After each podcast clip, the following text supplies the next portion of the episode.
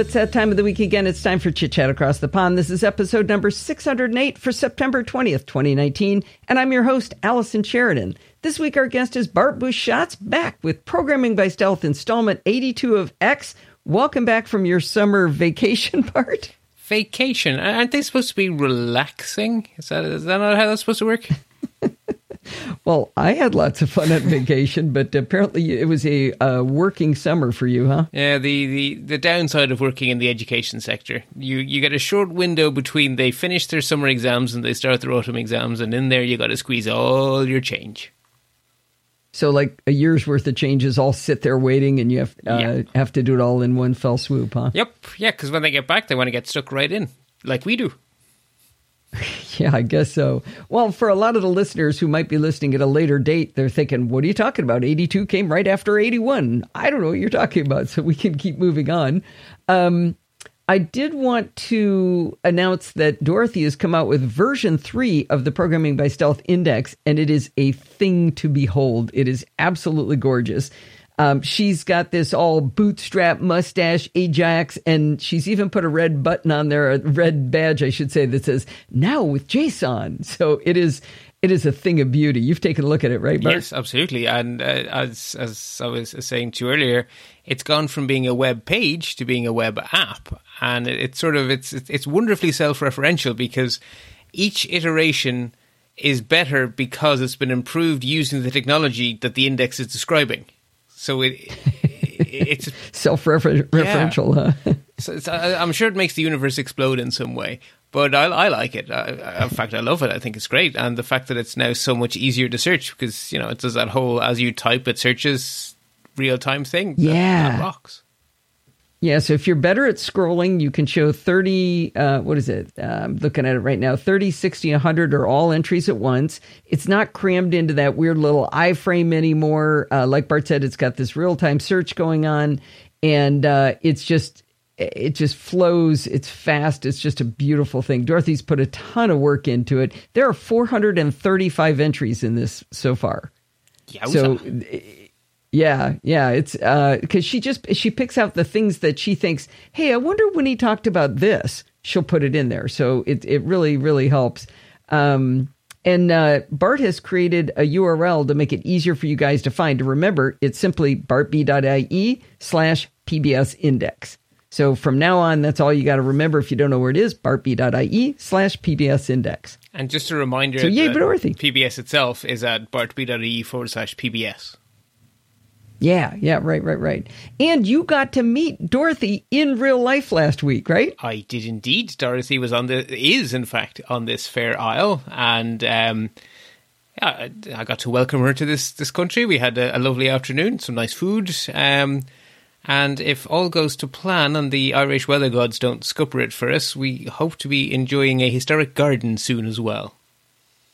Oh, nice. It, nothing made me happier than seeing the picture of the two of you together. It was my worlds colliding, you know? That was just just really neat. Yeah, it was lovely. But we have been gone for a while, so we probably should get stuck in, huh? Yeah, so some some long time ago, um, I actually did leave a sort of yeah, like you say, we should probably plan the hiatus in future instead of having it just happen because we left us we left ourselves sort of mid flow in the middle of talking about promises, I, I mean, I don't know if I could have made it a bigger teaser if I tried. Uh, because basically we got to do all the, the stuff in promises apart from the bit that I think makes promises the absolute best of all, which is what we're going to do today. Oh. So, so today we meet peak promise. Basically, in my opinion, promises have been building towards this new feature that was added to JavaScript in 2017. So ES 2017 oh.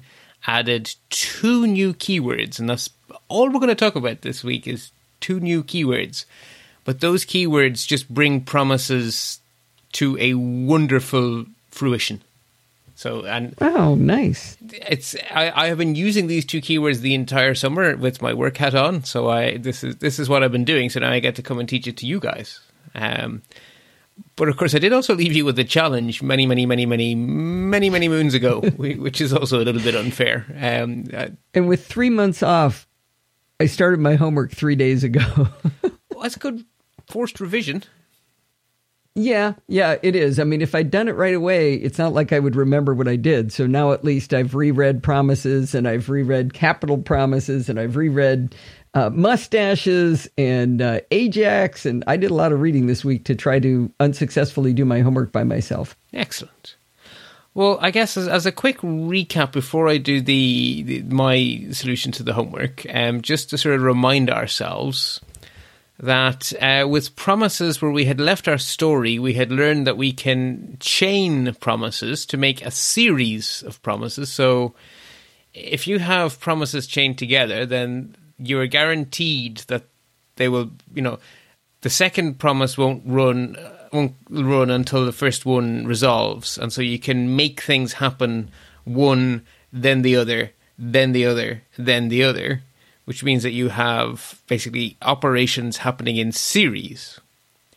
And then we right. learned about the wonderful utility function promise.all, which takes an array of promises, and it will then run all of those promises in parallel, and then it won't resolve until all of them have resolved. So it allows you to switch over and back between parallel execution one after the other execution parallelize out again. And so you have an amazing amount of control. So you may, for example, when your page is loading, you may want to go fetch a whole bunch of resources that you need. And so it should do all that in parallel. I mean, really, don't waste my time doing one after the other, do them all in parallel. But the actual UI can't be loaded until they've all arrived. So then you could use promise.all to collapse it all back into one and then when that promise resolves, you do a dot then on the promise.all, and then you load your, you know, you do your actual thing to build up your interface. And so that's that's where we were, if, if that makes sense.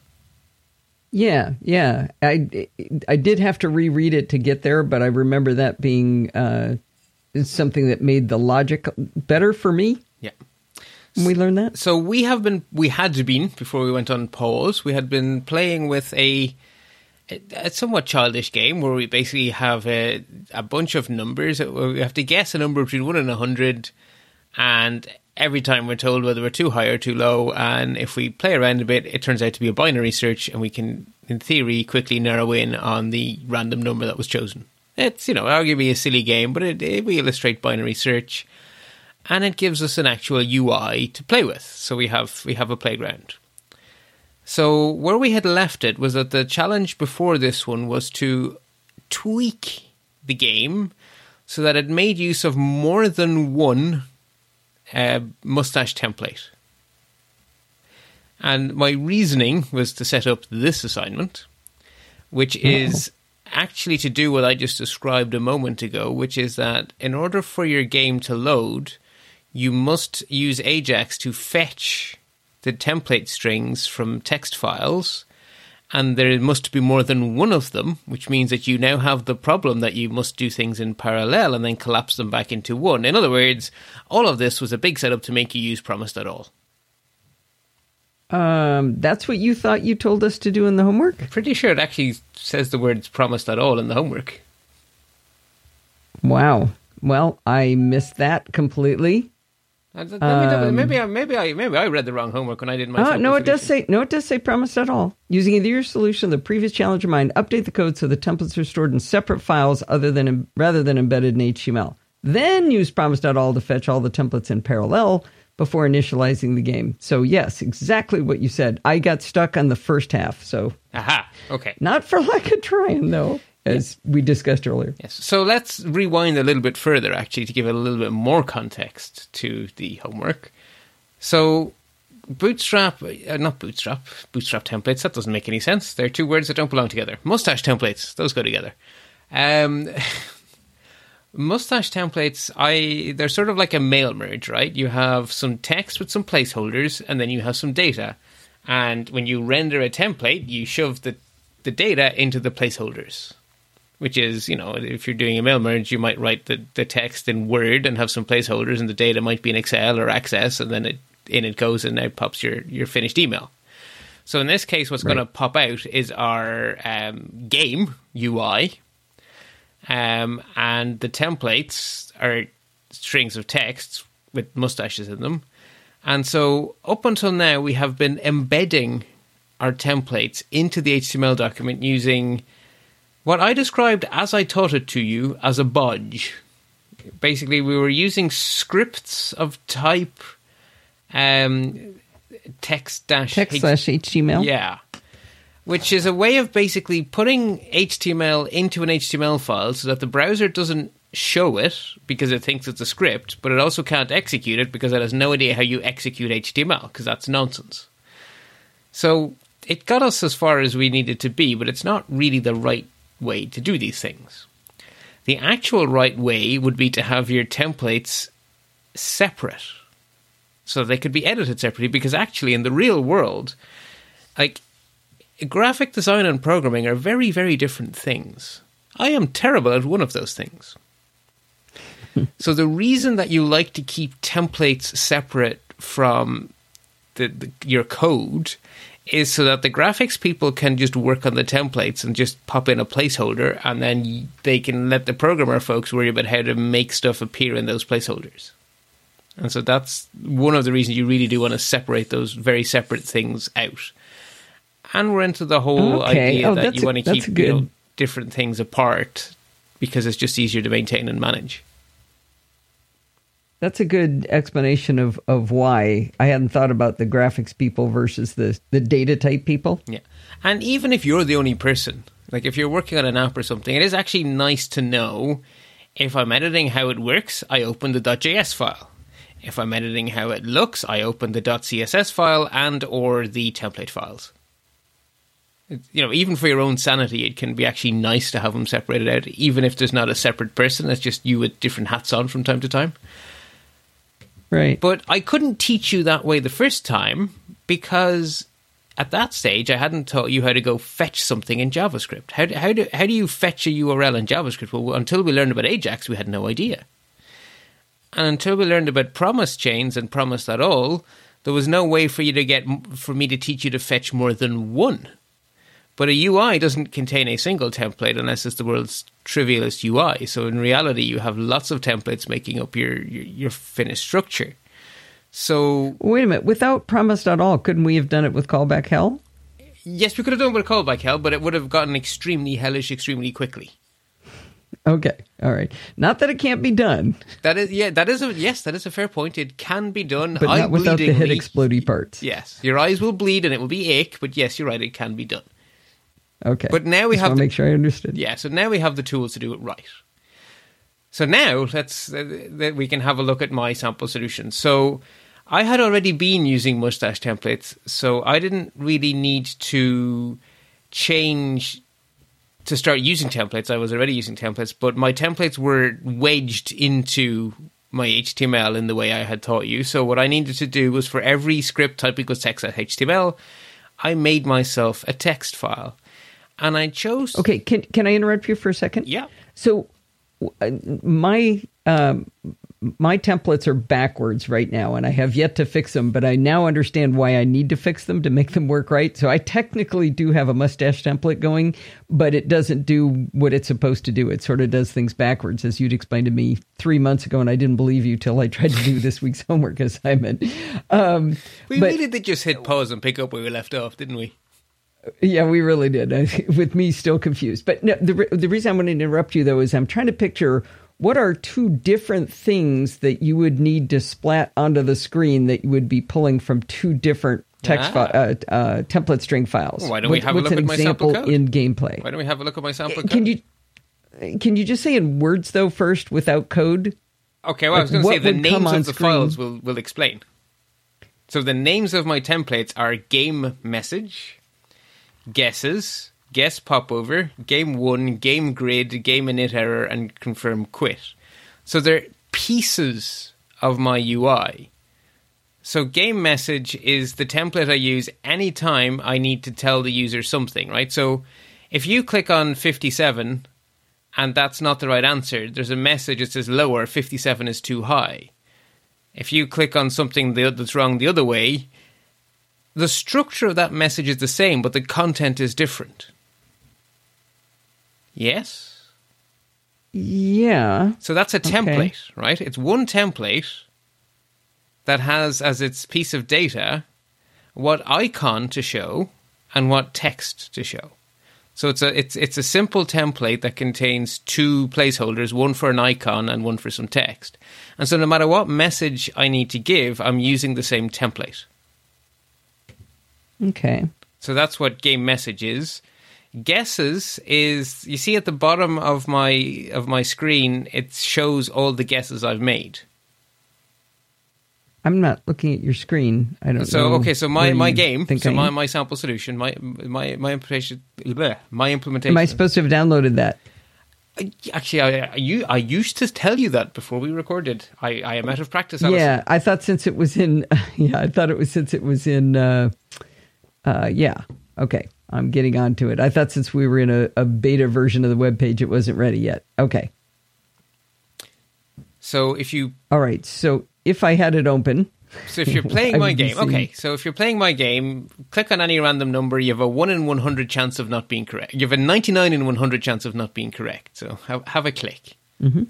and you'll see that i in yellow at the top it has a down arrow or an up arrow, and then some text telling you what's gone on. okay. That is a game message, and if you do something else, you'll get a different game message. So that's my first template is uh, is just to show those messages. In fact, there's also a message at the very start to guess a number by clicking on it. That's also a game message. So the same template is used for all of those messages.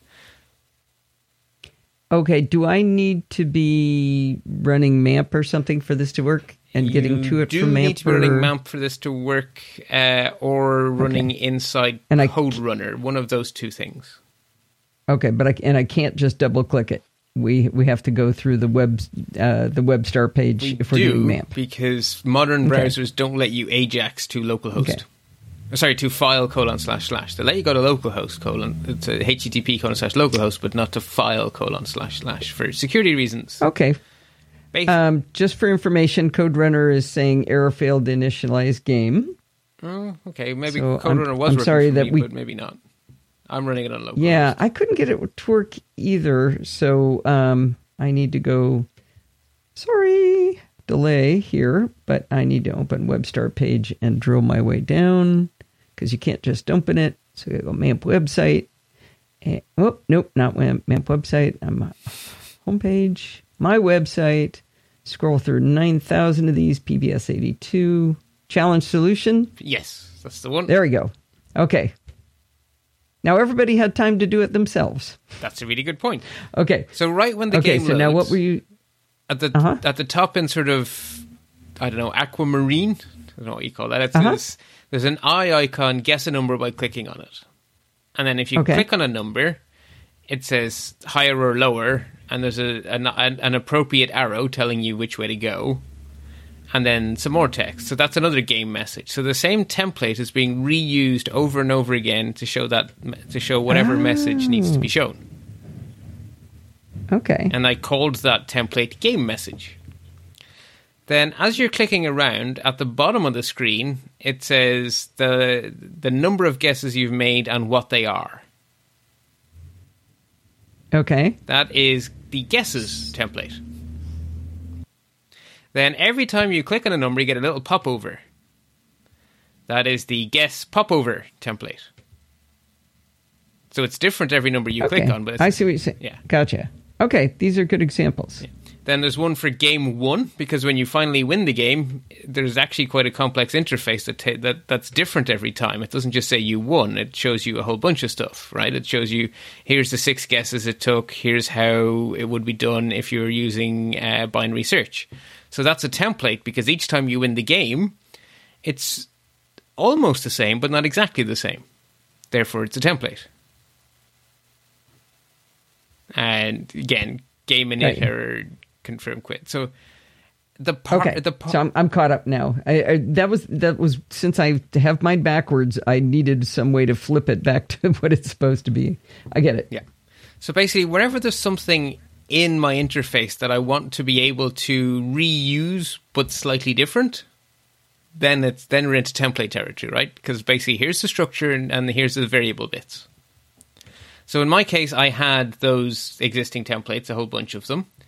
And in my original code, I was loading them from those script tags, which all had an ID. So they had, you know, it was dollar function, pound sign, or octothorpe, or whatever we're calling it, game message template, and then getting its content with .html.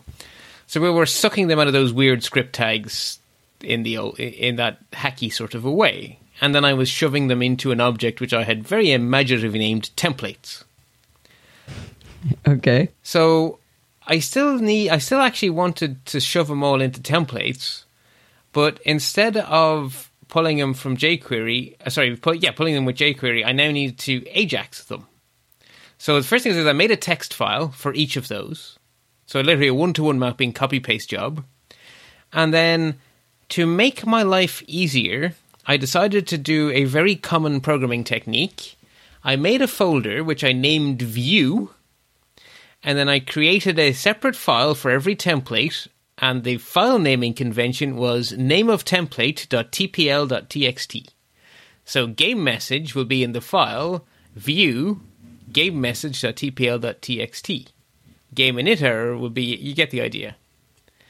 Right. And this means that I can just load my templates by basically looping over all the names and just because I'll know what their URL is based on their name. So then I can just have a function that loops through all the names and does uh, builds a promise for each one. So we get a promise for the first template, a promise for the second template. We shove all of those into an array, and then we can do a promise.all to wait for them all. That's after they've each been requested in Ajax. All those template Yeah, files, right? Exactly. So you do an Ajax request for each, and then each Ajax. So $.ajax returns a promise. So when you have all of those promises, you pop them into an array, and then you just do a promise.all on that array, so that then it will wait until all of them have finished. Okay. So this is an example of where the the words you described makes perfect sense, and I can look at the code and I can eventually go through it. But it's it's still it makes it hard for me that you did this extra cool step of looping through all the file names with um, some other code that makes it harder for me to even see that the uh, the Ajax part of it. So buried inside of this function that's looping through all these things, you, then you do this Ajax call. Okay. So I don't know where, the, and then the promise dot all I don't is part of that function. So it, it just I, I know what you're doing is more efficient, but it makes it harder for me to see what it is we're trying to learn today. That's all. okay, but if I had I- I- copied and pasted all of those, you would have told me that was a bad smell and it was wrong. No, but you could see what That- okay, that okay. I'm- I'm just Sorry, saying that- what makes it fair. harder for me That's to learn fair. sometimes. That's, no, that's not fair. In my mind, the Allison I imagined was scolding me, which is why I did it this way. But my mind may have been wrong. Yeah, it's it, it's just sometimes you do these really cool, elaborate, amazing things that are, and then buried inside of it is the one little thing we're trying to learn, and that's where I get a little little tangled sometimes. So, um, if I forget this load templates, if it, and and this looping over thing, then where I'm trying to find So, so your constant eight. TPL promise, yeah. So constant TPL promise is a dollar dot Ajax, and you go to TPL URL. But I thought it was view should say view Okay, slash but on line seven it says in the file name. At line seven it says the TPL URL is dot slash view template name. dollar squirrely bracket encode URI component TP. I don't know what any of that. We're just building means, a, though. we're just building a string, right? So dot slash view encode URL component. You know the way in URLs you have that stupid percent twenty every time you hit a spacebar and stuff. Yeah. That's that's what encode URI component does. So, uh, okay, you you're you're right that I shouldn't have put that in there. That was that was me on it just- complete autopilot, making sure my code would actually function in the real world. I should have left that. be clean. Yeah, yeah. Oh no, you're you're obviously doing smart, intelligent programming, but I'm not ready for that yet. um, okay, so what I would have seen under URL, I should expect to see a, a, a URL to the view. Oh, this does ask answer another question. I was curious um, when you're when you're talking to a, a file that's local because of the cross origin problem, Mm-hmm. it has to be accessed through HTTP. So I put in my entire HTTP, uh, you know, localhost colon 8080 slash blah, blah, blah, blah, blah, blah, blah, down to the very last thing saying template.txt. Mm-hmm. But you didn't do that. You just did dot slash view. So you can do that instead of putting the HTTP in there. You can always do that, yes, because that will be calculated. I was hoping, but I was afraid since I didn't really, I, I had so many failures, I didn't want to challenge it and try Sure. that. But good. yes, Okay, so that would uh, that URL would be the URL to the view uh, to the view folder slash the actual file. Yeah. If I was doing these one at a time, yes, uh, the the template file. Yes. Right. And then method get data type equals text, uh, and then you've got a dot then function, So I've named and then I don't. the first argument. So I have chosen to say that I'm going to call what I got back TPL Right. because it's a template. So I figured that was a sensible name. Okay. So I am saying that I have this object, right, that contains all of my templates. Templates.game1, templates.guesses. So I'm saying mm-hmm. my object templates, whatever the name of the template is, becomes equal to the actual template I just loaded. Okay. So I'm saving it. Uh, But there's an array in there. Some No, no arrays. did you build an array? No arrays. What's the square bracket TPL name? That is so TPL name is the name of the template. So templates square bracket TPL name means templates. So if, if TPL name was boogers, then templates.boogers would become TPL. If TPL name was donkey, then templates.donkey would become TPL. But it doesn't say templates.donkey. It says templates in all capital letters, square bracket, TPL Yes, name, square bracket. exactly. That looks like you're talking about an array to me. That's how It we access objects. Okay, Okay. right. So templates. I remember is- getting stuck on that Yes. before. Okay. But let's. That, no, this is important. So, templates contains a bunch of name value pairs. Yes, I, don't know where templates in all capital letters came from. it's an object. Uh, if you scroll up to the previous code snippet, we see var templates becomes equal to. It's an it's an object with a whole bunch of name value pairs where all the values are empty strings for now.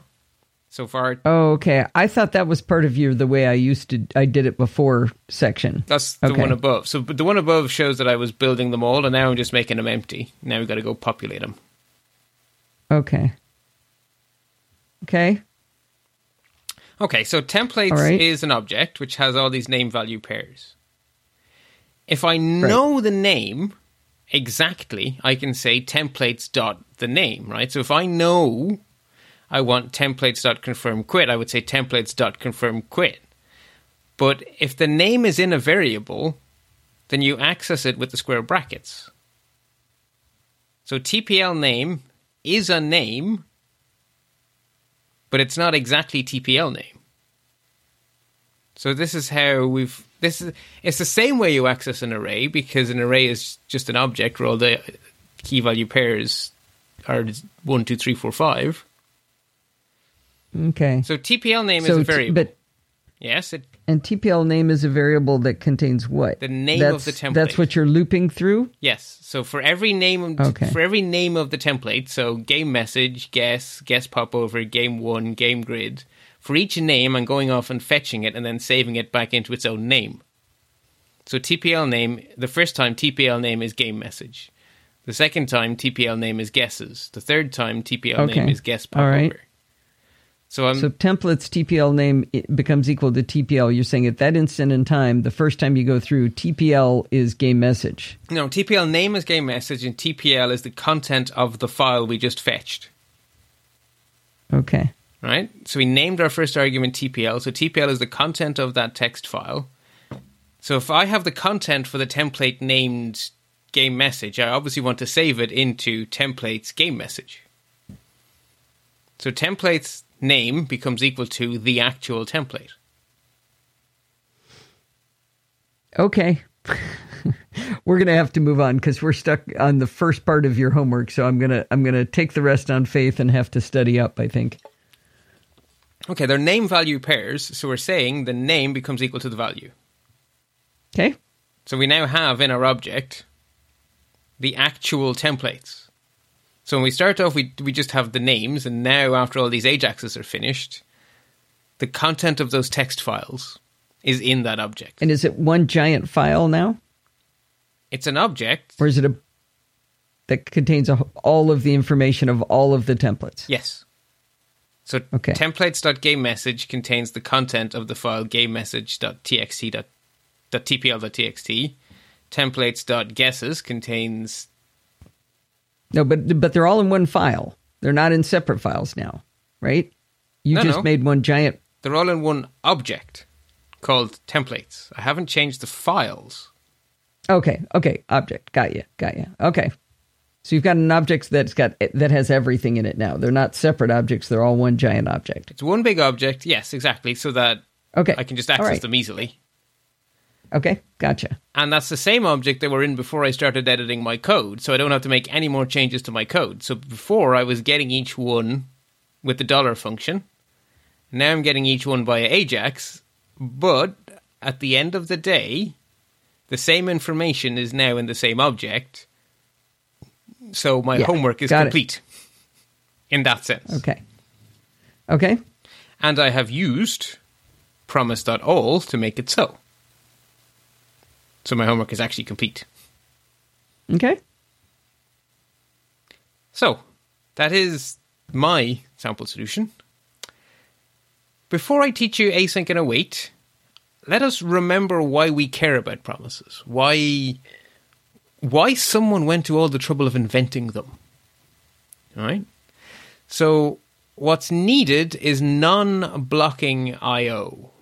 So, non-blocking IO is a negative term. So rather than trying to define a negative, how's about we flip that around and we imagine blocking IO? With Okay. blocking IO, whenever you try to read something, everything waits until that read finishes. And then the next thing can happen. So if you imagine a piece of pseudocode that says const rate equals fetch exchange rate, euro comma US dollars, load icon, some stuff, load icon, some other stuff, and then a little bit of jQuery to put the rate into some place on the file, right? So we're basically saying fetch the exchange rate from somewhere somehow, fetch me an icon for the euro symbol, fetch me an icon for the dollar symbol, and then write the whole lot out to some imagined web page, right? It's it's pseudocode. Okay. It's not going to Yeah. compile.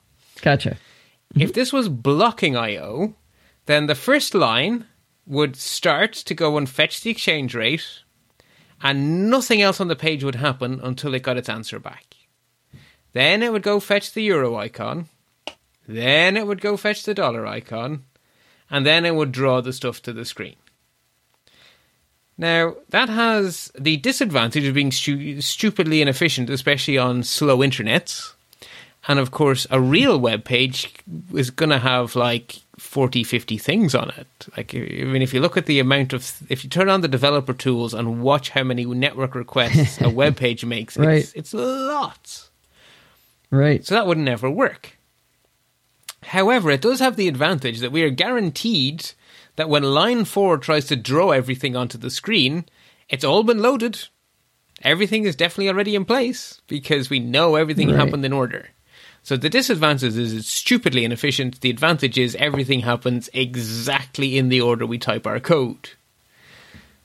Now, the need to have non-blocking I/O means that from the very start, JavaScript had support for that kind of thing. And JavaScript's way of doing it was by providing some built in functions which use callbacks to get around blocking I/O. So when you call Java's actual built-in Ajax function, now we have never done that directly. We get we ask jQuery to ask JavaScript to do our Ajax calls, but ultimately jQuery isn't magic. jQuery is just using JavaScript's APIs in a friendly way, in a in a in a programmer friendly way. But ultimately, it is asking JavaScript to make an Ajax request. And the way JavaScript does Ajax requests is it does them what we call asynchronously. So basically, it starts the process and then immediately pretends it's already finished, and the next line of code happens while it's doing the other one in parallel. but of course, then what do you do with the answer? Well, the answer is the answer. I've used the word answer too often there. What do you do with the result of the AJAX? Well, you tell JavaScript what you want it to do later when it can, and the way you tell it is by giving it a callback. And so the contract you have with JavaScript is that when I finish the AJAX request, I will execute the callback and I will pass that callback as its first argument, whatever it is I just went and fetched for you. Right, right. And that works absolutely fine when you just need a single piece of information. When there's no interrelationships between things, that works absolutely fine. Where it stops working absolutely fine is when there's an interrelation between them all, and then we're into so called callback hell. And that's where we ended up with promises. So that's why we learned about promise chains and promise.all. And that allows us to write code that is a lot more sane than callback hell. And it allows us to do the asynchronous stuff in a non blocking way. But it, even with promise chains, the code is long and it's not easy to see at a glance what it does compared to the pseudocode where it's just this line happens, then this line happens, then this line happens. It's we haven't got to stage where it's as easy to read as that. Okay. But we can. At least we can now. So the every year JavaScript gets updated, and it takes the browsers a few years to get caught up with the standard. So in 2017, a new standard was released, and the browsers started to implement that standard. So now they have it, but they wouldn't have had it yet in 2017, which is why we didn't talk about it earlier. But in JavaScript okay. 2017, two new keywords were added to the language, and they, that doesn't happen very often, right? So keywords are the reserved words you are not allowed to use for variable names. So for this is added to JavaScript. Added to JavaScript. JavaScript pro- proper. Yeah. Okay. Yeah, yeah, exactly. This is not a library. This is core JavaScript has had these two new keywords. So when I say keyword, I mean it is the equivalent of var, let, const, for, if, while. Those are keywords. This is how important. It's a big committee meeting. It's a very big committee meeting. So JavaScript got two new keywords in ES 2017 async and await. And they are our friends for today. Okay. So the first thing we want to talk about is async. And the order, you'll understand why in a moment. So async, okay, let me back up a sec. So up until this point in time, there have existed built in JavaScript functions which behave asynchronously, but you haven't had the ability to create your own asynchronous function. All you could do was write the callbacks that you would hand over, and then JavaScript under the hood would do the asynchronous thing. You couldn't make an asynchronous function. Now you can. You can make any function behave asynchronously by putting in front of it the keyword async. So you can say async function boogers, and boogers is now an asynchronous function. Why, why would you want to make something asynchronous? Is it like in your pseudocode example, like it's fine if you go get the icon while you're fetching the exchange rate? Yes, you are actually saying to JavaScript, run this one parallel. Start this function okay. and carry on. So immediately start and okay. carry on. Okay. Um, now, I have a little note here so there are code snippets to illustrate this point as we go through this section of the show notes. And those code snippets are designed to work perfectly in the JavaScript console of the file pbs82a.html, and you have to run it through MAMP. Okay, let me so, bring that one up here. Yeah. My website, 82, and I want 82a. Yes, my very imaginative naming okay, convention. And I, I want console showing. Yes. Okay. Please. Yeah. It says ready. Yeah. I say it'll take us a moment to arrive, but when we arrive, that's where you're going to be typing the stuff in. Okay. Right. So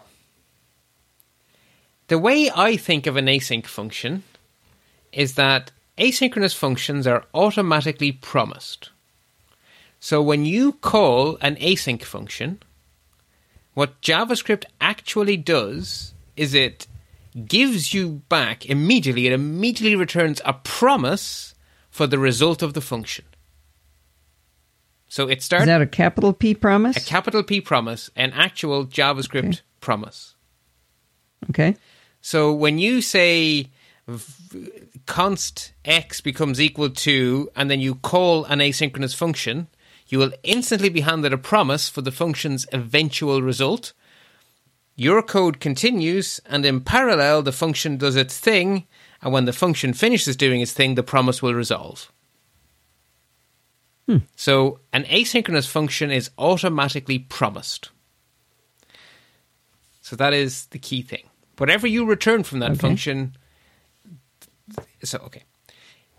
So the function is automatically promised. So when you're writing the function, if you return something from the function, then the promise that was automatically created will resolve with the value you returned. If you Okay, throw an error, then the automatically created promise will reject with the error you threw. All right. So when you're writing Makes the sense. function, you just return or throw. And JavaScript, the language, does the promise bit for you and does the whole rejecting or resolving thing. So basically, what you get is automatic promises, which is handy. So let's make an asynchronous function. It's a very silly asynchronous function, but it doesn't matter how silly it is because we can just make them willy nilly now. See, this is how people are going to abuse it, Bart. I, I would have voted against it if I'd been on the committee. I don't think so. By the time we finish this this uh, segment, so we're going I, to I can tell how excited you are. This is going to be awesome. so we're going to make a very simple function called square, which takes one argument we are naming n and returns n star n, i.e., we square n. So it's Okay. async space function space square open parens close parens with n inside it, and then return n star n. Okay. So that is a function statement. Creating a function, and we have prefixed it with the word async. We now have ourselves an asynchronous function. So if we pop that into our console, we now have async function square n, and then we can say we now the function now exists. So now let's call the function. So let's uh, say demo out becomes equal to square 4. Okay? Okay. Now, if that was a normal function, if that was not an async function, then demo out would contain the value 16. Okay. But- But, instead, it returned the value promise and said status resolved result 16. Correct. Now, because this function is really simple, it basically resolves instantly because all it has to do is multiply two numbers. But Right. It you got back demo out is a promise so you can say demo out dot then or whatever you want but demo out is a promise it is not the number 16 it is a promise for the number 16 so my async hmm. function is automatically promised Right. Right. now Okay. so the other thing to say is the async keyword works every single which way you can declare a function. We have learned about three different ways to make functions come into existence. We have learned about function statements, which is what we just did here. So a function statement is the word function followed by a space, followed by the name of a function, followed by parentheses containing the names of any arguments, followed by the content of the function. That's a function statement. The other thing we have is a function expression, which is our next example that we're going to do. So we're going to make another function called cube, and we're going to do it as a function expression. So with a function expression, you have something becomes equal to function, and then immediately the parens. So basically, this is how we do anonymous functions, you using function expressions. And the async keyword works here too. So we can say cube becomes equal to async function n return n star n star n. So my cube function is again shockingly exciting. It just cubes the number. Okay. And again, if we call it, but this time let's do a dot then to prove it's a promise. So we can say, um, oh, I have forgot to actually mark up the next example. Ignore me. Um, Ah. we don't. Yeah, we don't actually bother calling that function because it's just the same as before. And the third type of function is a fat arrow function, and I need to mark up this in the show notes. So, do you remember that the fat arrow function uses the equal sign greater than to basically write functions in really, really shorthand? If you don't, installment Yeah. 46. I, I do remember I never did quite get the hang of those. I, I, I know they exist and I know they look like that, but I have never quite gotten cemented what, what they're for. Okay, well, the key point today is that you can shove the word async in front of them and they work just fine. So the final example there is quad becomes equal to async, open parens, n, close parens, fat arrow, and then the body being return n star n star n star n. In other words, four n's, four times n is quadruple. Okay. So again, we now have three functions, each written in all the different possible ways you can write a function. They are all asynchronous, which means that they are all automatically promised. So we can call dot then on the result of them. So in this case, we can say quad four dot then, and then we can do and again the fat arrow function to say console.log the answer. So we're saying when our promise So- resolves, console.log the answer.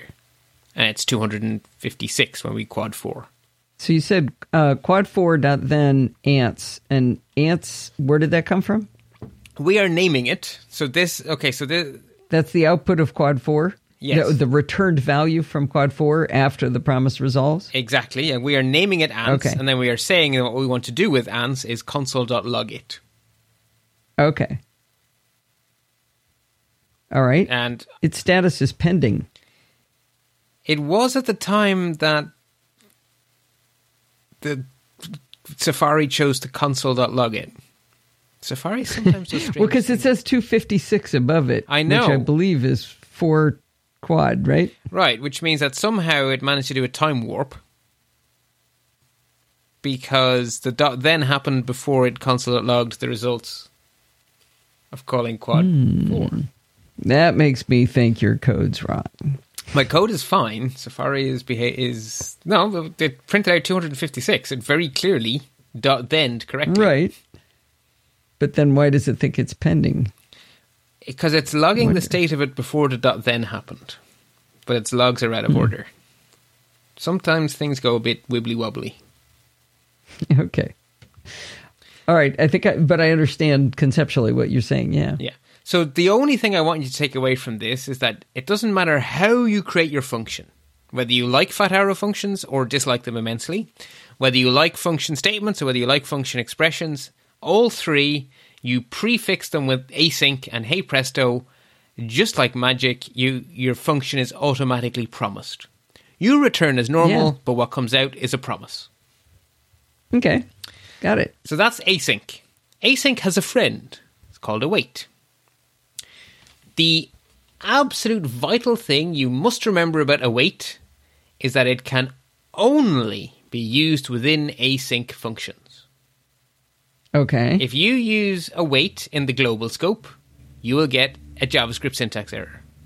If you use await within a regular function that's not async, you will get a syntax error. It can only be used within async functions.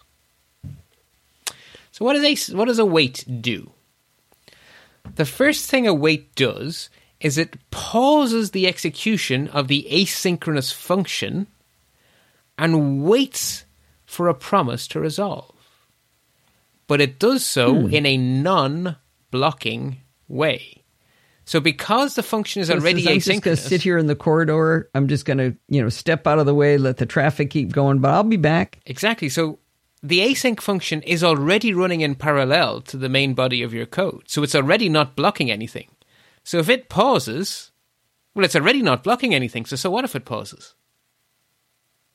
Okay, so you're going to need to give me a problem to be solved. Why do I need to await if I'm already doing it in parallel? Well, because it it allows you to write your code so that if you need the answer to something before you can do something else, you can just say await. So imagine you need to load two templates before you do something with them.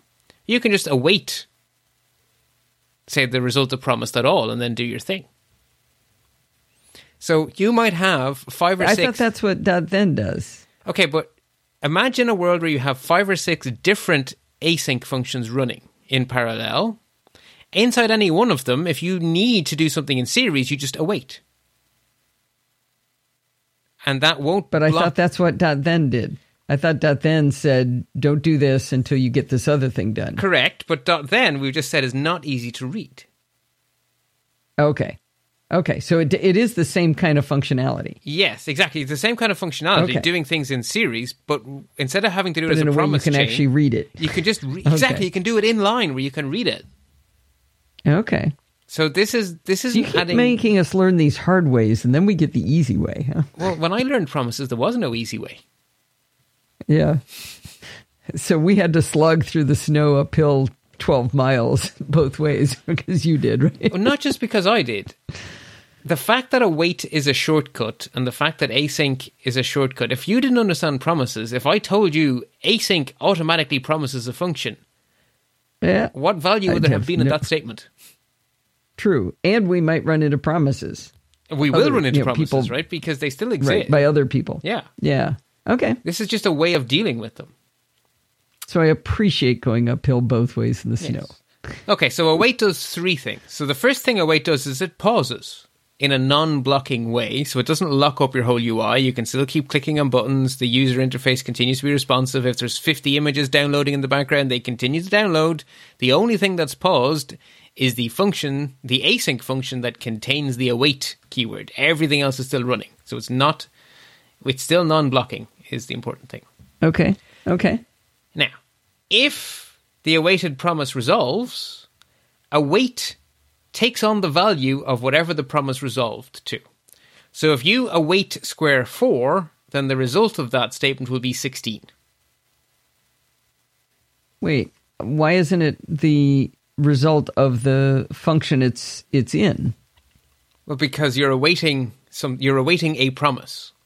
So you're in a function, but you're not awaiting that function itself, you're awaiting some other promise. Okay. The examples will make this clearer. Okay. Good. right? But you were awaiting a different promise. You, you, you happen to be inside an async function, but you were awaiting some other promise. And when that promise So resolves, uh, if I've if I've got a function uh, that's console.log boogers, and inside it I put an await uh, for square four, you're telling me that it's not going to console.log boogers. It's going to write sixteen. no. Maybe it makes no sense no, the way I okay, describe that, it. Let's I, go I to your examples. yeah. that. Okay. I'm going to say, give me but five lines of text here, and we'll get to a real example. Okay. Good. All right. The point is, when you use the keyword await, the thing to its right, right? When you say when you type await into your code editor, the thing on its right mm-hmm. will always be a promise. Otherwise, you'll have a syntax error. So you'll have something becomes equal to await something. That something will be a promise. That promise is going to do one of two things eventually resolve or reject. If that promise Okay. resolves, then await takes on the value of whatever it resolved with, and then that gets shoved into whatever's to the left of await. So if you're awaiting square 4, then you'll get 16. Not a promise of 16, an actual 16. And if the promise Okay. goes horribly wrong, then await will throw an error. In fact, it will throw the exact error the promise rejected with. So if the thing to await's right throws an error, then await just throws the same error. Goes whoop. Sorry, if the promise rejects, await throws is the right way to say it. So the way I think of it, to make it make sense in my head, is that await waits for a promise and then unwraps its result. So await becomes either a value or it throws an error, depending on whether the promise resolves or rejects. So you don't have to worry about the promise anymore. What you get out is either an error or a value. The fact that it came from a promise Okay. is not your problem anymore. Await has done that for you. Does that make sense? Hmm. Yeah. Yeah. I think so. So I'm async cheating looking at your examples. Yeah. So async automatically promises and await automatically unpromises. Right? One of them is hmm. wrapping things in promises, and the other one is unwrapping promises for you. Okay. So they're resolving or rejecting them for you. yeah. So they're they're basically they're they're promisers and unpromisers. Okay. Anyway, let's do an example. So we have an async function, another one called square cube, which is going to square and then cube a number, or cube and then square a number. It's going to square the cube of a number. Anyway, going to call both of those things. So we say let ants become equal to await cube of n, n being the name we give our first argument. So that means that ants is going to become equal to something. So if we say square cube 2, then await becomes 2 times 2 times 2, 8. Times two. No, cube is No. 2 times 2 times 2. Oh, cube. Sorry. Yeah. Right. So if we call square cube of 2, then line 2, ants becomes equal to 8. Right. And it waits for that promise to resolve. And then it moves on to What line waits? 3. You said it waits. Okay, this async function waits. Yeah. That's Okay. the await keyword. Very nicely named. Okay. It waits and then it gives you back the answer. Mm-hmm. So on the next line, then we say ants becomes equal to await square of ants. We have two interrelated promises. We are Ah. right. The result of the first promise is the input to the second one, but it doesn't matter because we've awaited it. So any sort of you know we have our series here. We are we are executing in series without dot thens, just by saying await. You're really screwing with us that you're saying ants becomes equal to since that was ants before. Right, where it's an Oh, I guess that's the way it has to be. Yeah. Yeah. Yeah. Okay. and then we return it. So we have now called our two. We now have one asynchronous function followed by another. We have our, our operations in series, and we haven't had to chain them. We've just said await. That is much easier to read,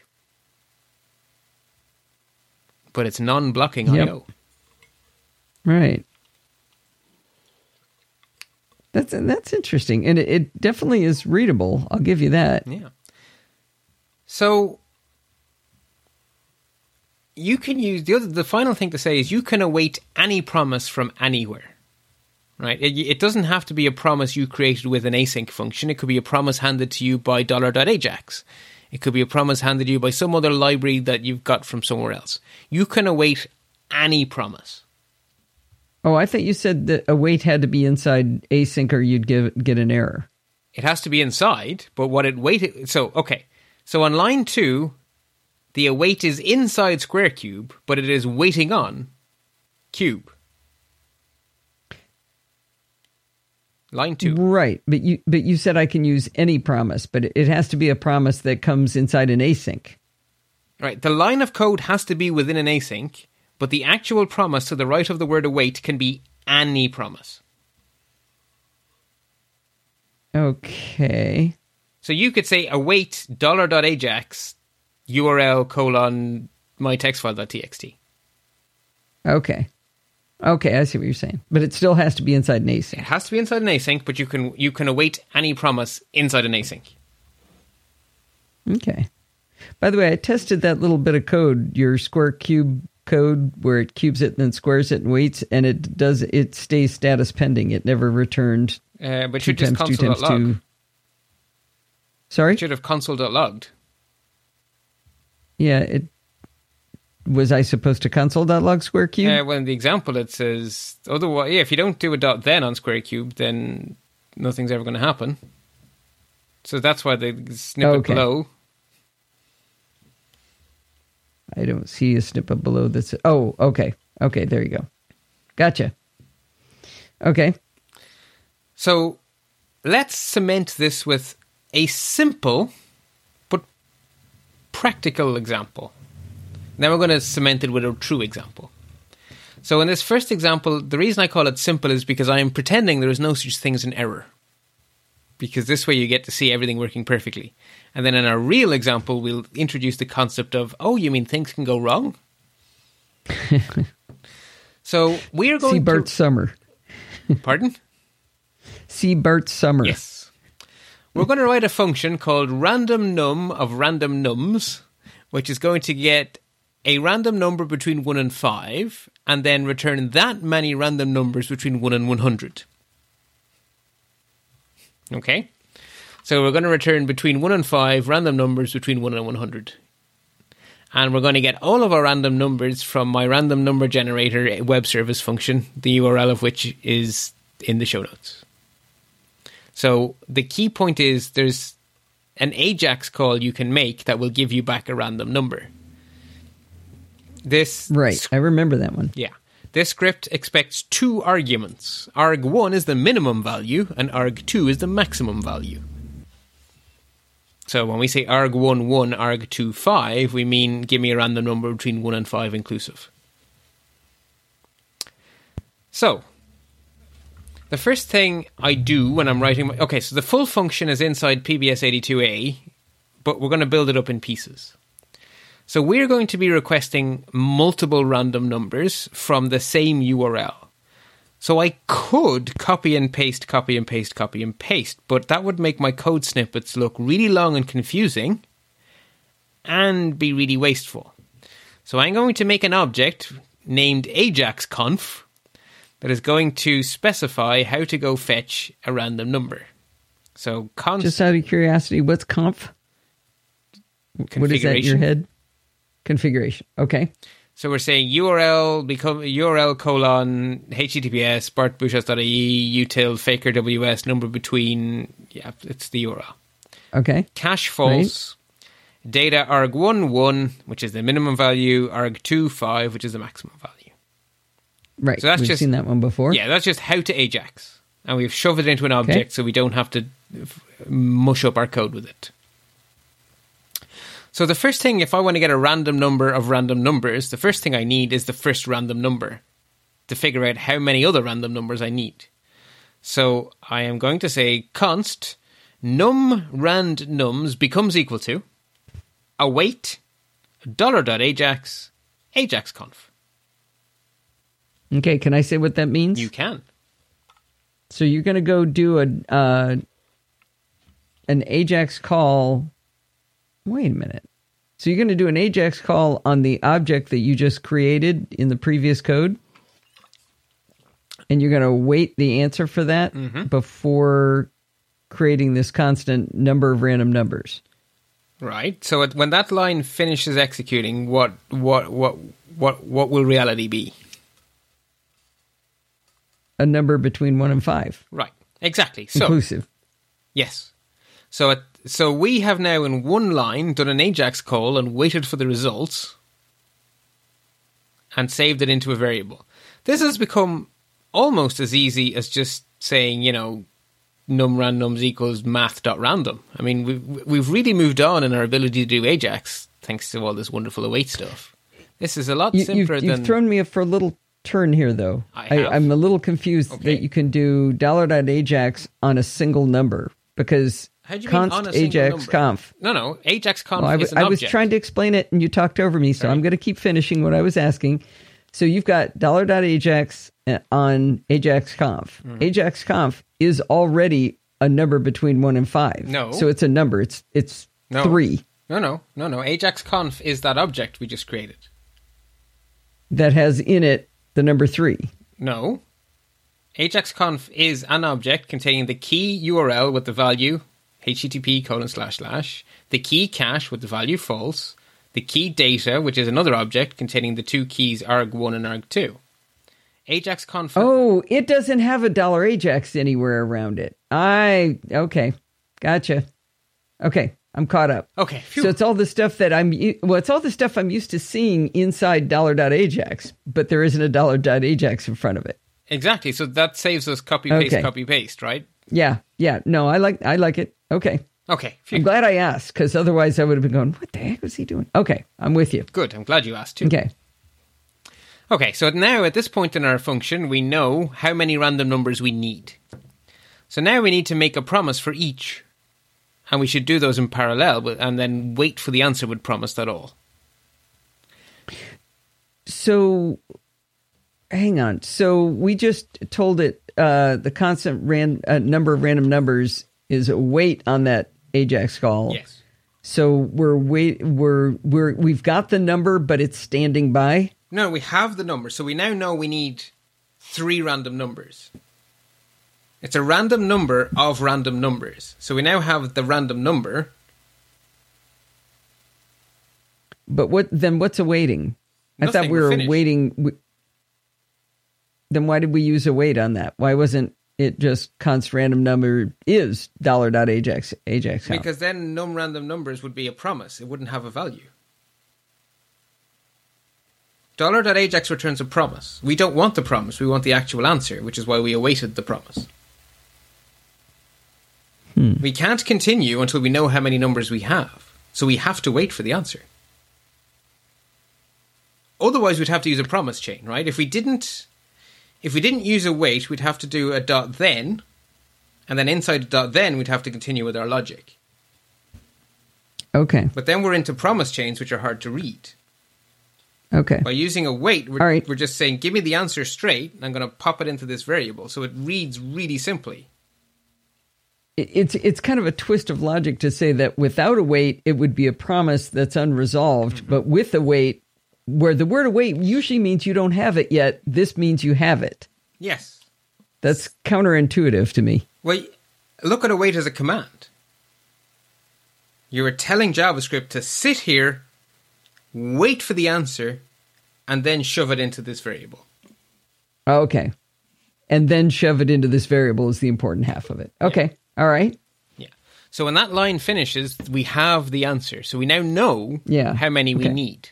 So when we know how many Gotcha. we need, it's time to go fetch that many. Now, a subtlety here is that I said that we want between 1 and 5 random numbers between 1 and 100. So arg2 was set to 5. Now we need arg2 to become 100. So let's just update our little object. So we say $ajaxconf.data.arg2 becomes equal to 100. Okay, we're now fetching numbers between 1 and 100 inclusive. Does that seem reasonable? Okay. Yeah. A little tricky, but I followed you. Good. I'm with you. So now Okay. we are going to need some amount of random numbers. And we want to use promise.all to get them in parallel. So we're going to need an array of promises. So I am making an array called randnum promises. I think that's a good name. Is that reasonable? Yes, sir. Okay. Yes, sir. Then we need to fill that array with an amount of random numbers, and we know the amount. It's in the variable numRandNums. So I have a while Right. loop that says while randNumPromises.length is less than numRandNums. In other words, while we don't have as many as we want, keep adding more. Right. We say randNumPromises.push, in other words, add to the end of the array, $.ajax, ajaxconf. Right? Yeah. So- I, I'm I'm annoyed by one thing. Okay. So I thought so. We had determined that the number of random numbers was three in my example. In your example. So now you're saying, right? So it- well, it had to be one and five. Yes. So it's a number between one and five. We're just going to call it three, right? But we're going to call it three for to, this purposes of my question. So you're saying while random number promises dot length is less than three, yes. so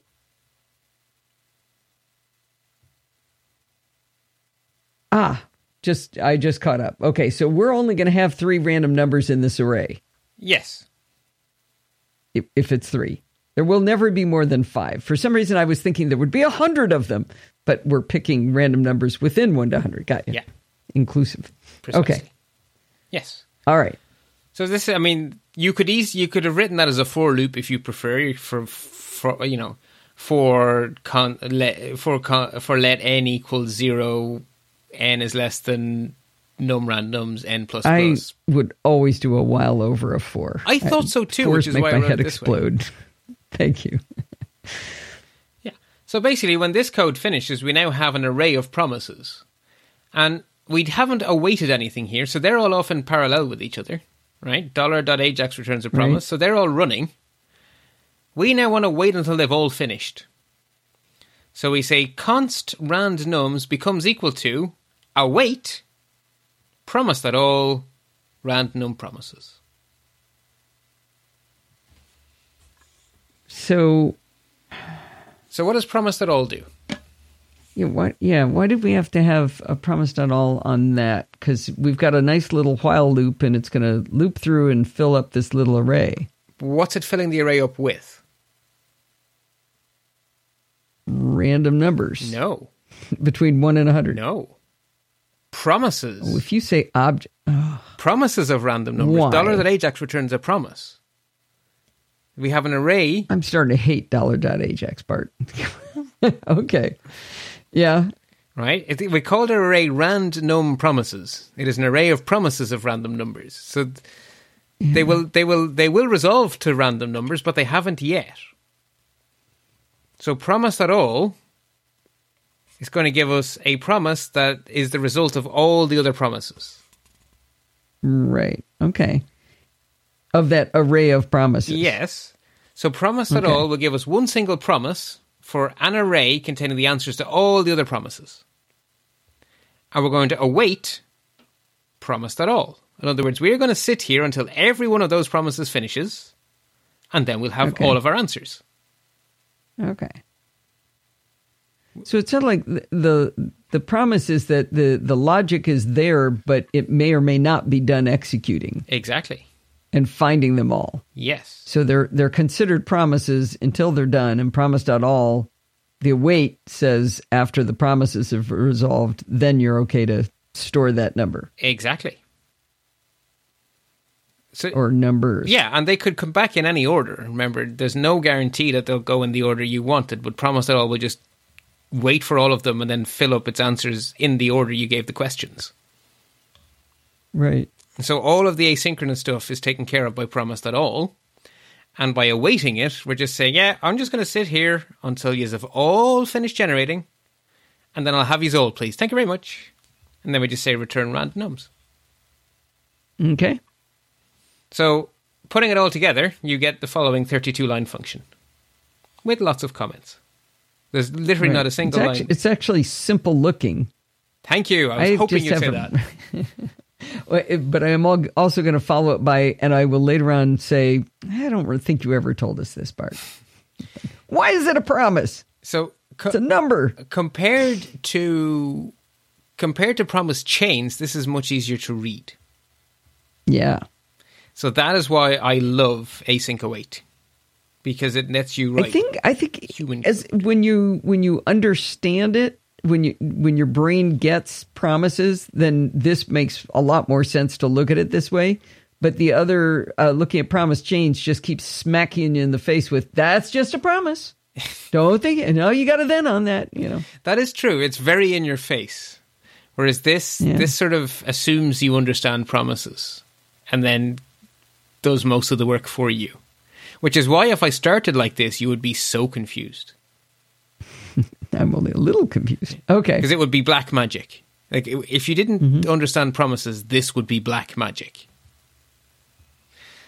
So, a bonus tip, by the way. So I, I, I hammered home the point over and over and over again. You can only use await within asynchronous functions. You can only use await within asynchronous functions. What if you don't want to make a function? Like, you could make an asynchronous function and then call the asynchronous function, but that's just wasted typing. What if you have a really short little script, maybe one you run on the command line or something? Why can't I just write a line of code that contains the word await? Well, do you remember many, many moons ago we learned about self executing functions? Vaguely? Yeah, they were a thing we talked about really early in the series. It's a function that immediately executes itself and never even gets a name. Well, I told you you can use async in front of any function you care on the planet. Well, you can do the same with a, with with automatically executing functions, or to give them their proper name, IIFEs. Immediately invoked function expressions, if you must know. Basically, you can copy and paste those three lines of code, they use await, and they will work straight into the console.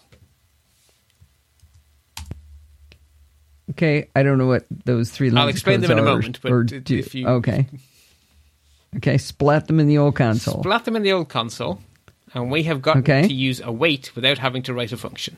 Well, we have written a function, it's just an immediately executing anonymous function.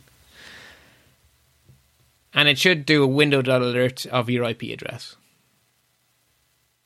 It has an IP address. Yes, that is your public IP address. Okay. So, an anonymous function is a function that has no name. And in this case, we've used the fat arrow syntax to make an anonymous function that takes zero arguments, which is why you have open and close parens immediately after each other, followed by the fat arrow.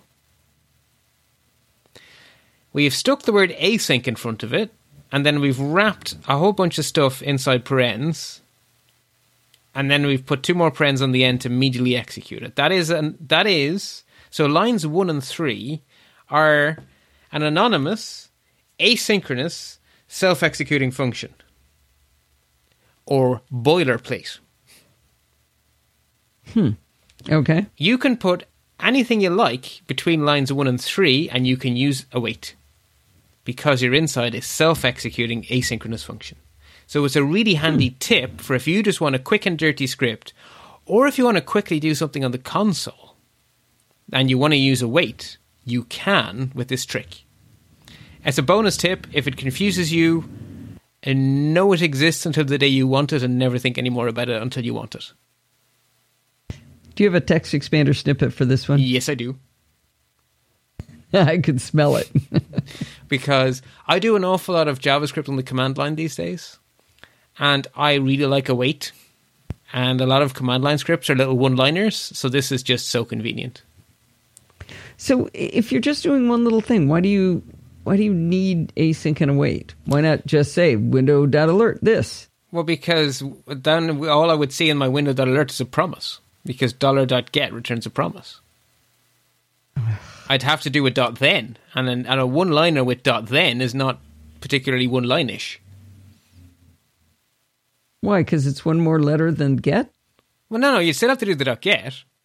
You have to do dot Okay. get dot then, create a function, then inside the f- give the argument a name, and then inside the function console log to the same okay, name. so you can't do any of this I IFE stuff with with if you use anything other than dollar dot get.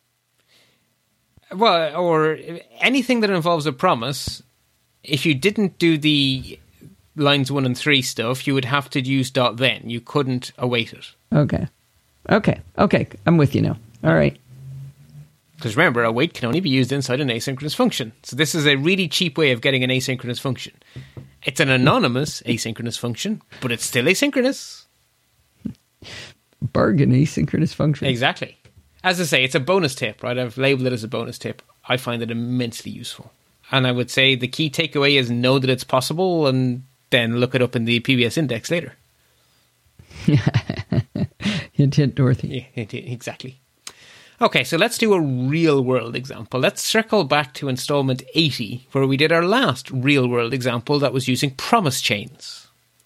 We used promise chains to use one web service to get our city from our IP address, and then we used a second um, Ajax request to get the weather for our city.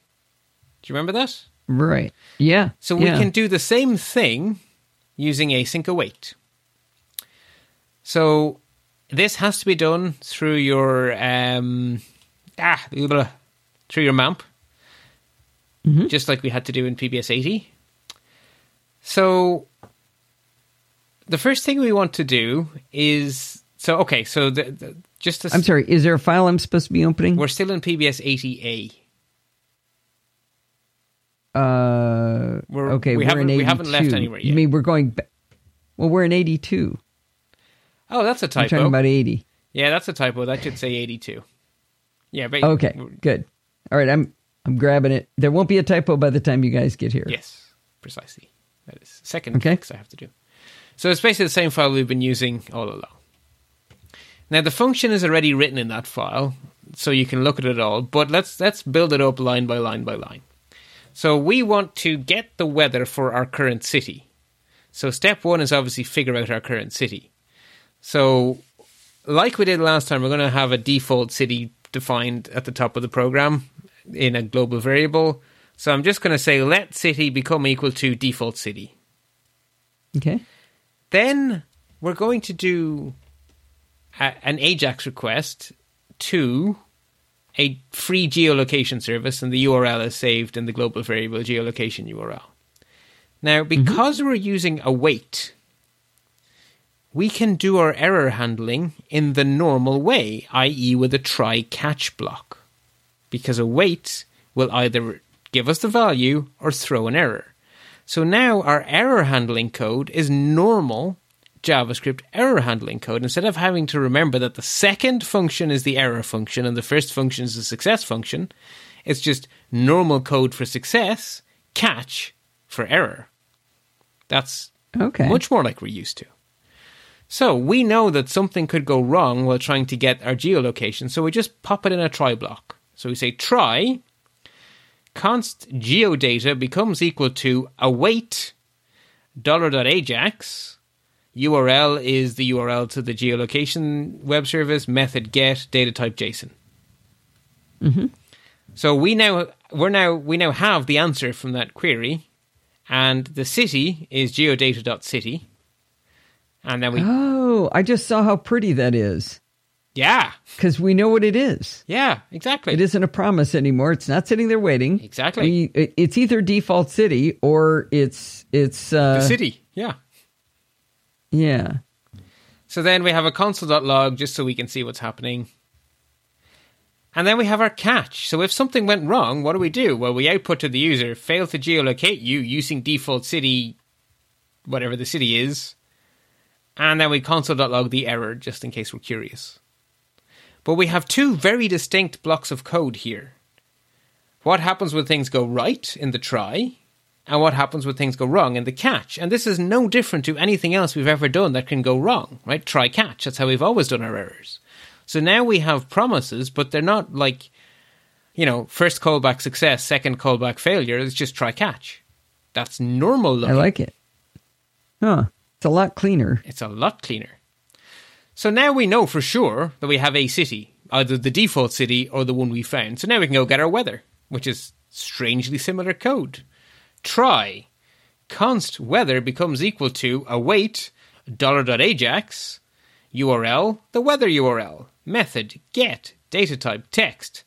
In this case, we need to give it some data. The city, we give it the city, and the units, I'm giving it C for Celsius, but you could change that to F if you like and then we just output the weather. And in our catch block, we just have fail to retrieve weather and a console.log of the error. Hmm. So we're now doing Ajax, but it's really simple, readable code. Try catch. So the whole function. And now, the so the whole function, the what makes the searching for the URL uh, have to happen before the uh, search for the weather? Well, the fact that we're awaiting the answer. So on line five, we say await $.ajax. Okay, so it's not just that it's a it, it it has to have a resolve promise in order to go on to the next step. Exactly. So yeah, we need Okay. to know the answer before we can continue. So we await. Like, it, Yeah, I would have voted yes on the committee. you see, told you. Yeah. So this is it. This is how we now do promises in series. We just await them. Okay. So Somehow my my weather came out in, in uh, Fahrenheit, by the way, and I didn't do it. oh, actually, I I, I, I had the same bug in PBS eighty, and I forgot to fix it. I never did figure out what that bug was. Obviously, the localization accidentally giving it to me in the yeah, uh, accidentally having it be in the uh, units I want. You should go fix that. I should. It gives me Celsius, which I guess makes me happy, and it gives you Fahrenheit, which I guess makes you happy. So I guess we win. Um, anyway, so if you're curious, by the way, PBS 80 has the original code with the promise chains, and you can go and compare the two, and you, what you will find Seems side by side. is one of them is easy to read, and one of them isn't. Yeah, I was actually thinking you were going to do that, but we can definitely do that. That'd be that would be tempting to see what that uh, Hmm. what that looks like, how nasty it looks in comparison. So your challenge is probably not going to be a surprise to you. But we now have a game where we're fetching some stuff with promise chains. Why don't we do them with async await instead? I wonder whether I ever successfully did do a promise chain. I might just skip right. You might just skip right ahead to async await. Yeah, yeah. I won't. I won't say not to. But I still got to get all my mustache templates working, so I, I've I've still got an uphill climb. Yes, but that that is simply the challenge. So to update the game so that you use async await. So that wraps up our exploration of promises. So okay, we are now armed with the skills to have human-friendly asynchronous code in JavaScript, and modern JavaScript is extremely asynchronous. So this is really good to have this under our belt. Like I say, yeah. If you're doing server-side JavaScript with Node, it's promises all the way. If you're doing uh, CLI JavaScript with Node, it's promises all the way. If you're interacting with databases, it's promises all the way. It, it's promises are just everywhere in modern JavaScript, and async await is very, very, very much your friend. So the next thing we're going to do is we're going to wrap up a few loose ends on Bootstrap, and really we have very little left to do. It's just a few loose ends to tie up. So we know everything now. You mean we're done? Everything I'm going to teach you in this pass through. Bootstrap is large, so we're we're we're cherry picking to the point where you should be able to get whatever else you want by reading the docs. No, but I mean X X is going to be eighty three. We know we know we're at the end of programming by stealth. Is that what you said? No, we're at the end of a phase of programming by stealth. Okay. Um. So we're going to catch up on a few more bits of Bootstrap, and then we're going to catch up on some of the other new stuff that came along in ES 2017 and ES 2018. So we've just done async okay. and await, but that's not all the new fun stuff that we've had to JavaScript. We're missing one or two other really useful features that we need to loop back to pick up. And then what I'm going to do, I haven't quite decided what it's going to be, but then I think we're going to consolidate our knowledge by writing a web app together. I have a few ideas. Ooh. But basically, okay. we want to build up using everything we've learned a web app because at this stage, we have client side web programming. We have the HTML, we have the CSS, we have the JavaScript. So that is what you need for a front end for a web app. And then, I mean, this is going to take us a, a while, obviously. Then we're at a decision point. And I think I'm going to want some user feedback because there are lots of mm-hmm. possible places we could go. So mm-hmm. we could move to the server side, the obvious the obvious next place to go because fetching things from the server is kind of we've been using other people's servers, right? So you use my server to get random numbers, but we haven't to- we have not lifted up the hood and what the hell's going on there. We've used someone mm-hmm. else's server to get the weather. We've used someone else's server to get our IP address to a city. So maybe we should explore how the server things work. That's a place we could go. We could also take JavaScript to the command line, which could be kind of interesting to build little command line apps for ourselves. Uh, we could take JavaScript into Automator. Um, it's a bit Mac specific though. If we choose to go to the server side, then we're left with all sorts of decisions because this isn't JavaScript by stealth, this is programming by stealth. So if we go to the server side, we could do Node.js, which is JavaScript. Or we could do PHP. Or we could do, Ooh. right? And then once we mm. do go PHP or JavaScript, doesn't actually matter which, one of the things that I know for sure we definitely want to do somehow is databases. And then we're left going, do we go with MySQL? Do we go with one of these newfangled NoSQL databases? We have lots of mm. potential decisions. So basically, if any of our yeah. listeners have anything they're dying to know, pipe in on the Slack because within the next two months, I have a big decision to make where this series goes. And it may as well be informed by you guys' opinions. Yeah, and that Slack community is at podfeet.com slash Slack. It's open to everybody. Go in there. Uh, that's where you can count on Bart to be hanging out and answering questions and stuff too. So um, I will make a certain bid uh, as soon as you said PHP. When I hit PHP, I go, okay, don't know this can't have whatever it is I wanted to do. I stop. And I run into it all the time. Um, I was just helping Sandy uh, uh, move her website over to WordPress, and there's a very specific thing she wants that's completely logical and should be possible without any weird code stuff. And near as I can figure, the only way you can do is with PHP. And I read all these different web pages talking about it, and I went, "Yeah, don't know how to do that. Okay, I'm out." And and it makes me sad to have such a big chunk of what I know how to do in WordPress. I don't know how to do that. Well, if it helps, I've been leaning towards going PHP.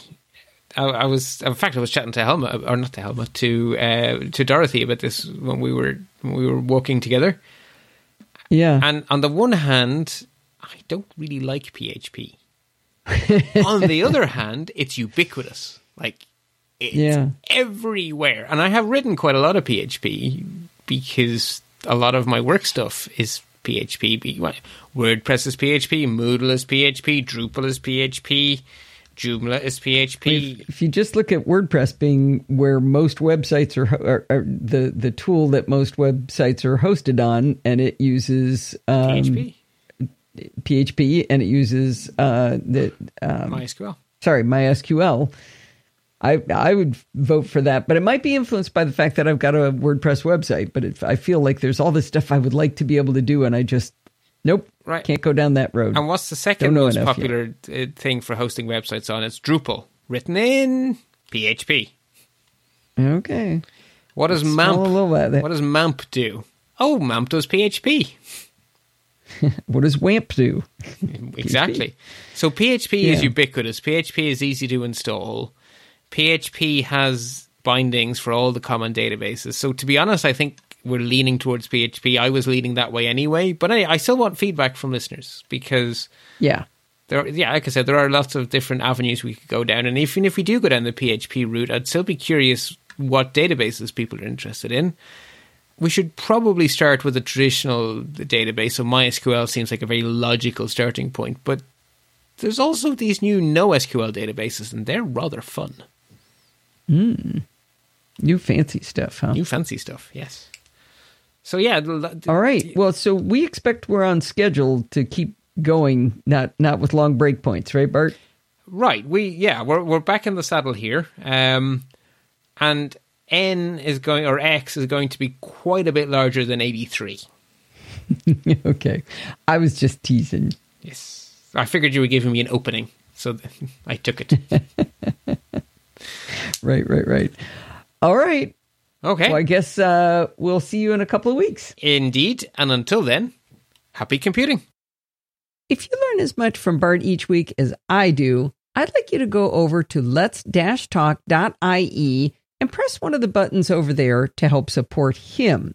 He does 98% of the work here. I'm just the stooge that listens to him and asks the dumb questions.